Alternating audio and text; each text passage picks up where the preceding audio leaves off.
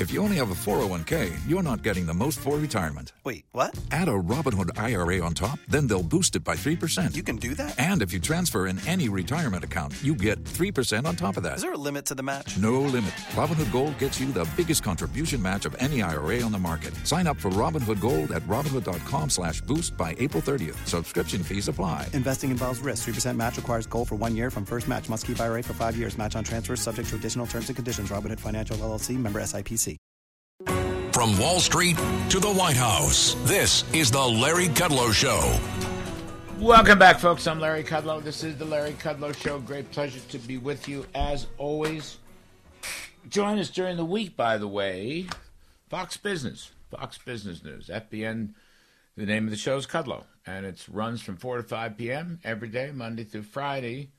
So have a look-see. Anyway, we're going to bring back a great friend.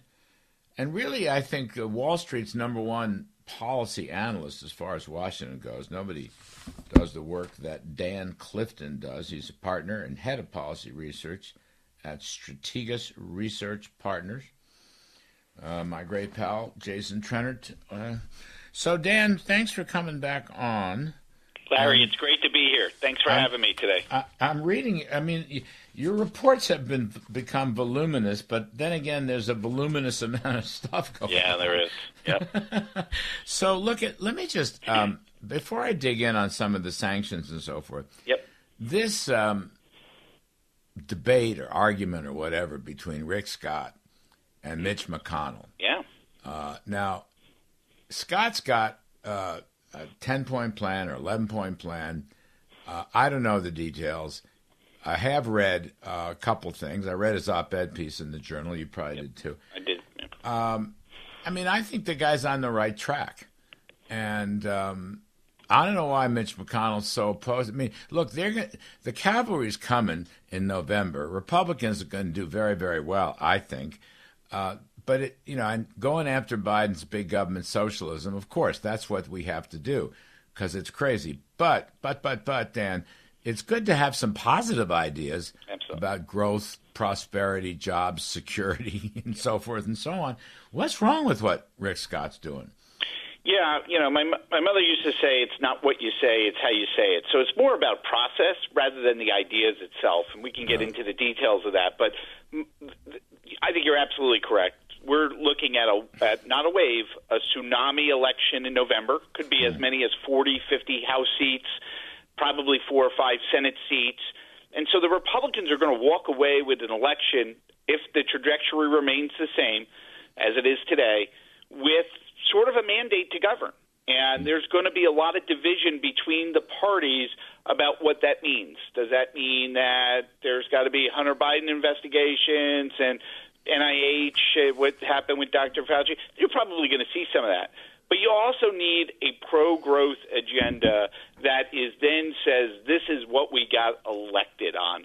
And I think to the Republicans' credit, they're trying to figure out what that is. It may not have been totally formulated or consensus amongst the group, but I think it's a positive development that we're talking about what the ideas should be. Larry, just let me make one caveat to that. All of this is nice. But it really doesn't matter because this is going to be the energy election. Yeah. And if the Democrats do not get religion here on energy policy, they're going to get wiped out even more.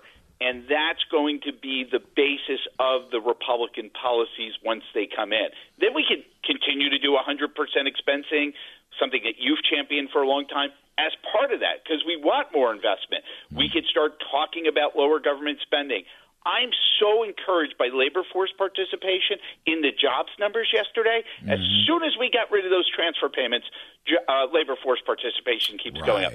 Those right. are the policies that I think will be important. So there's a debate about what the policy should be. That's healthy. I think by the time we get to November, we'll be moving in the same direction here, and it will be driven by energy policy. You're right. You're right. You're right. Energy policies. Uh, and I think, Dan, there's a common sense to this that has eluded the Biden White House. I mean, yep. this jihad against fossil fuels, uh, no new leases onshore or offshore. Yep. Everybody's attacking them at the very moment when gas, I mean, I don't know how high gasoline prices are going to go, but they're pretty high already. Mm-hmm. And, you know, that's, I, I think common sense, ordinary folks don't understand why we can't have uh, oil and gas. I mean, the country is not falling apart. We're not choking to death. It's like a made-up story, this climate risk, existential climate, all that nonsense. And I think the Democrats are going to get clobbered on that. Absolutely. Not because we're all climate scientists, but because people are pragmatic. And they just they scratch their head and they go, huh? We're going to – batteries are fine, Dan, but if you can't mine them, we need the we need the lithium, we need the nickel and all that stuff, yep, which, yep. by the way, is carbon intensive. And it's people are going to scratch their head and they're going to say to the Democrats, I don't get it. Absolutely. I don't understand where you're taking us. Larry, let me give you one leading uh, example of this. Last year, it was about schools, particularly in the Virginia election. Uh, yes. As soon as ideology took over and kids stopped getting educated, the parents revolted. Mm. Now that's happening on energy policy, and it's been brewing for some time. The cost of living has been a driver in our polling data since June of last year. It's the first time in my lifetime where uh, in politics where inflation is greater than unemployment, because we have a three point eight percent unemployment rate and a seven percent inflation rate. And where that's felt most is at the gas pump. Just as voters said, we just want our kids to get educated and we're going to throw people out if you're going to get ideological about it, they're now doing that on climate change. You want to get ideological about climate change? We're going to throw you out, and we are going to put somebody in there who's going to get our cost of living down. Look at what's happening in Germany. This is such a seismic event. Germany is saying, well, you know, that climate change stuff we were worried about in two thousand thirty-five, we're not so worried about that anymore because we're watching our borders get encroached on and we're dependent on Russian energy. So we're going to delay the cancellation of our nukes. We're going to continue on coal. It's practical uh, policy, and it's not being opposed by the Greens. So now you bring that over here into the United States, and you say, what does that mean? Well, that means that we're going to have more L N G. That means we're going to be doing more exporting. Those are the issues that are going to take over here until somebody gets this right and gets those gasoline prices down. So I tend to think the ideolo- ideological push will eventually have to go away because it's unsustainable, the same way we're seeing the COVID and the education policies begin to shift because they fail to educate our kids. You know, Dan, it's an interesting point, very good point. The German Greens yep. are now opening up their minds yes. to, let's say, L N G, yep. all right? And so the Socialist Party, uh, uh, Scholz, now, he's changed on a couple things, which is very interesting because of Russia, Putin, and Ukraine. But, but, but they're going to go now and develop L N G terminals. Remember, yep. they started to build one. Merkel started, and then the moment Trump lost, she she killed it. Yep. But now they're more reasonable. They're saying that uh, natural gas may be a renewable. They're willing to accept natural gas. Exactly right. That's a big thing. Their, exactly their right. Greens are smarter than our Greens. Exactly. But eventually we'll get there. I want you to think about the absurdity of what we're doing in this country right now. We would rather have Iranian oil than, yeah. than Canadian yeah. oil. We yeah. would rather release oil out of our strategic petroleum reserve, the emergency reserve, than go do offshore and regular drilling here in the United States. It's absurd what mm. we are doing. It's also unsustainable. And so it's okay to be worried about climate change and the effects that that's going to have, if that's something that people believe, when you are not in geopolitical events. But the geopolitical world has changed. Mm. Borders are changing. Invasions are happening. And now you have to focus on what's important. And that's what Germany's doing. Eventually, the United States is going to do it. But the events of the last couple of weeks has basically confirmed what President Trump was telling Europe. You need two percent of your budget for defense purposes, for, as NATO requires. You need to be importing more L N G uh, from the United States and getting off your dependency of Russia. And they browbeated the president for that. Mm. And they have learned the hard way and the way that you don't want to learn, but they are learning. And that's why I think energy security is now national security, and this is a big, big change that's happened over the last couple of weeks. Yeah, I love that. I love the energy election theme, Dan. Yeah. I love that. I'm going to pick up on that. I'm going to carry that ball. It's a great – you're absolutely right. And the pragmatists will defeat the ideologues. Exactly. You know, because Americans are – they're really pragmatists, aren't they? They're common sense people. That's right. I mean, that's going to be a big thing. Let's shift over. Talk to me. Uh, I have your latest piece, which yep. is awfully good. Uh, yep. Tremendous detail here. Um, one thing that interests me is that a lot of American businesses, a lot of American companies are self-sanctioning. Exactly. You know, and even, I mean, look, they, we have got to stop the Russian uh, yep. exports of oil. I mean, that, I mean, there's, and I think it's going to get through the Congress, but I've noticed uh, companies are just taking actions on their own, yep. not you know, not to buy and sell Russian oil, not to finance Russian oil. I've never really seen anything quite like that before. I, I have never either, and this is what we call soft sanctions. So, you know, we spent a lot of time in November, December, January trying to develop a sanctions list. We had a good playbook from President Trump on China, things that we did with Iran last decade. So we thought, you know, we had a good idea of what the range of outcomes were. Uh, I do have to give some credit to the United States and its global partners for really ramping these up and making them as painful as possible. Mm-hmm. And so you're going to generally collapse the Russian economy, make this as painful for Putin as possible. It's not going to stop him, but there's going to be economic sanctions. What I've been most surprised about is by the public companies that are doing these soft sanctions and saying, well, we're not going to do business there anymore. My my colleague, Courtney Rosenberger, who just is the best at identifying this relationship between stocks and Washington, she has, uh, I mean, it's a full list of companies, full page of companies that are doing this, and they're also underperforming the S and P five hundred. So the way I would best explain this is that companies are putting aside their own profit interest to actually cut Russia off. Russia is going to be extremely isolated, and what I would argue is that after decades of integrating into the global economy, within weeks, Russia is now isolated out of there, and it will be a very long time before they come back. The question is, how sustainable will this be for businesses to remain there? Right now, it's like the cool thing to divest and do this. But my, my sense is that, you know, you'll start to see less and less of this over time. It's the, just the cool thing now not to be doing this. But there's a real risk here. And so we look at what's happening on the short-term basis right now, but we also have to think about the long-term consequences of what we are doing. And, and so it might feel good right now on some of this, but when the next event happens, which may not be as severe as what's going on, there will be a call for companies to divest from another country, even if it, you know, if it meets some society goals.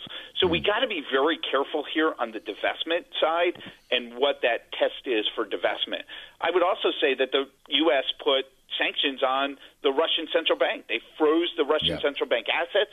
We estimate about half of those assets are actually in G seven countries. Mm-hmm. That makes it harder for Russia to be able to uh, evade the existing sanctions.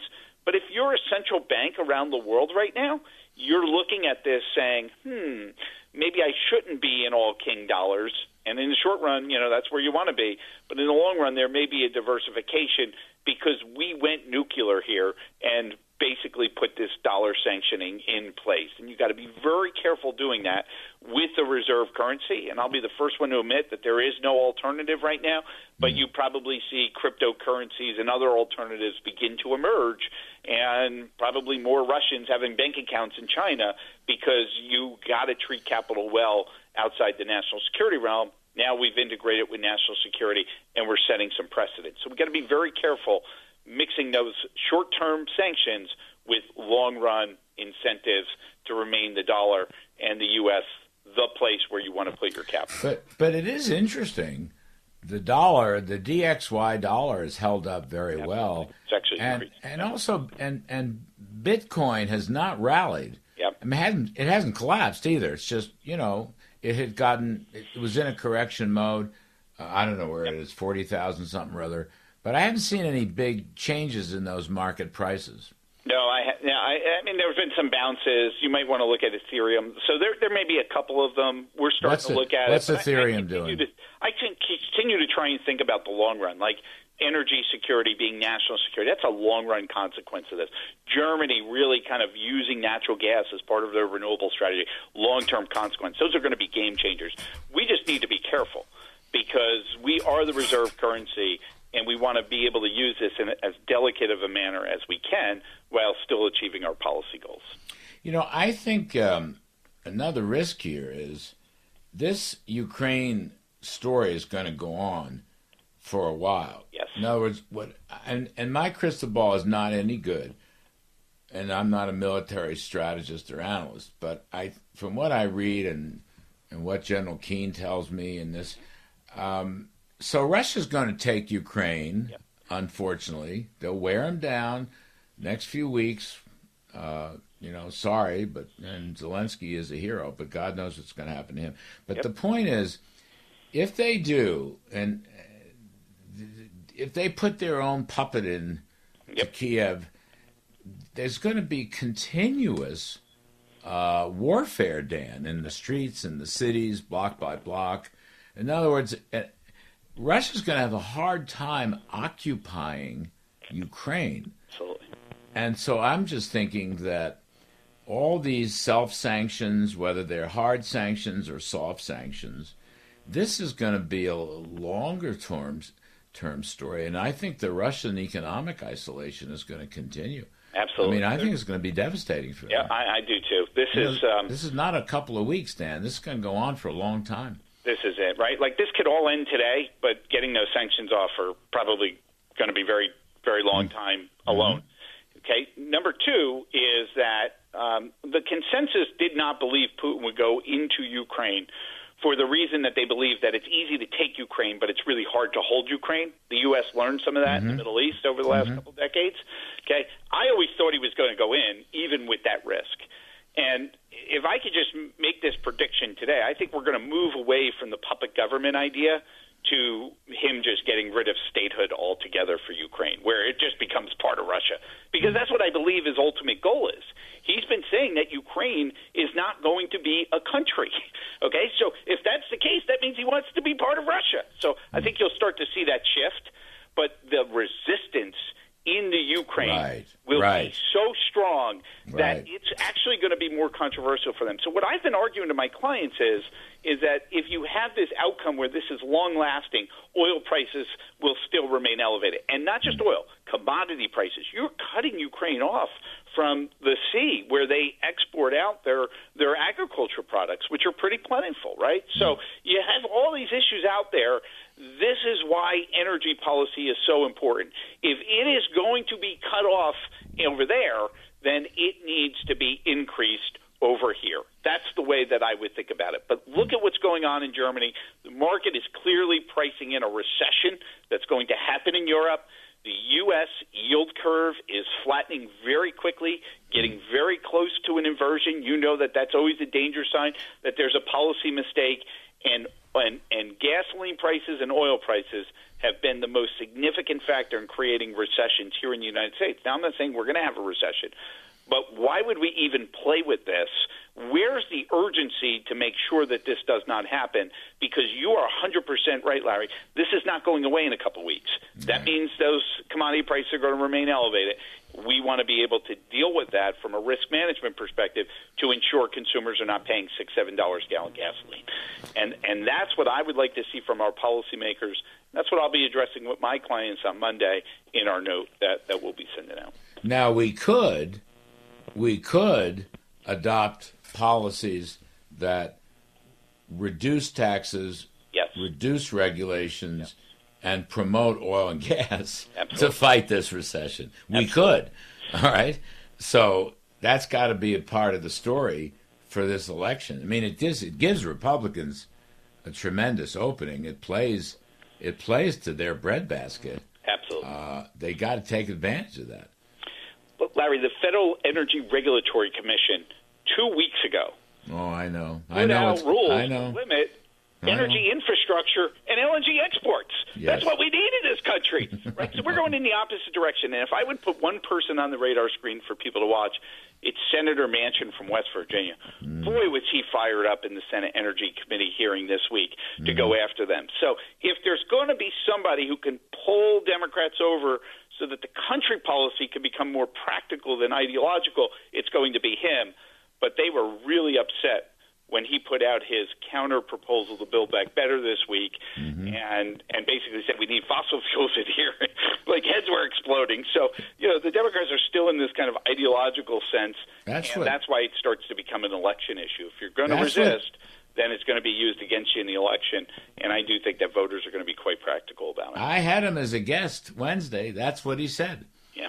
He absolutely said that.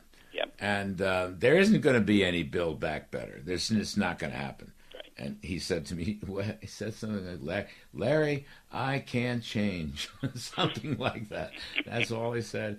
All right, Dan Clifton, you are the best of the best, folks. He is uh, partner and head of policy research at Strategas Research Partners. Dan Clifton, thanks, buddy. Talk soon. Folks, we're going to take a quick break. I'm Larry Kudlow. This is The Larry Kudlow Show. We'll be back in just a few moments. Larry Kudlow.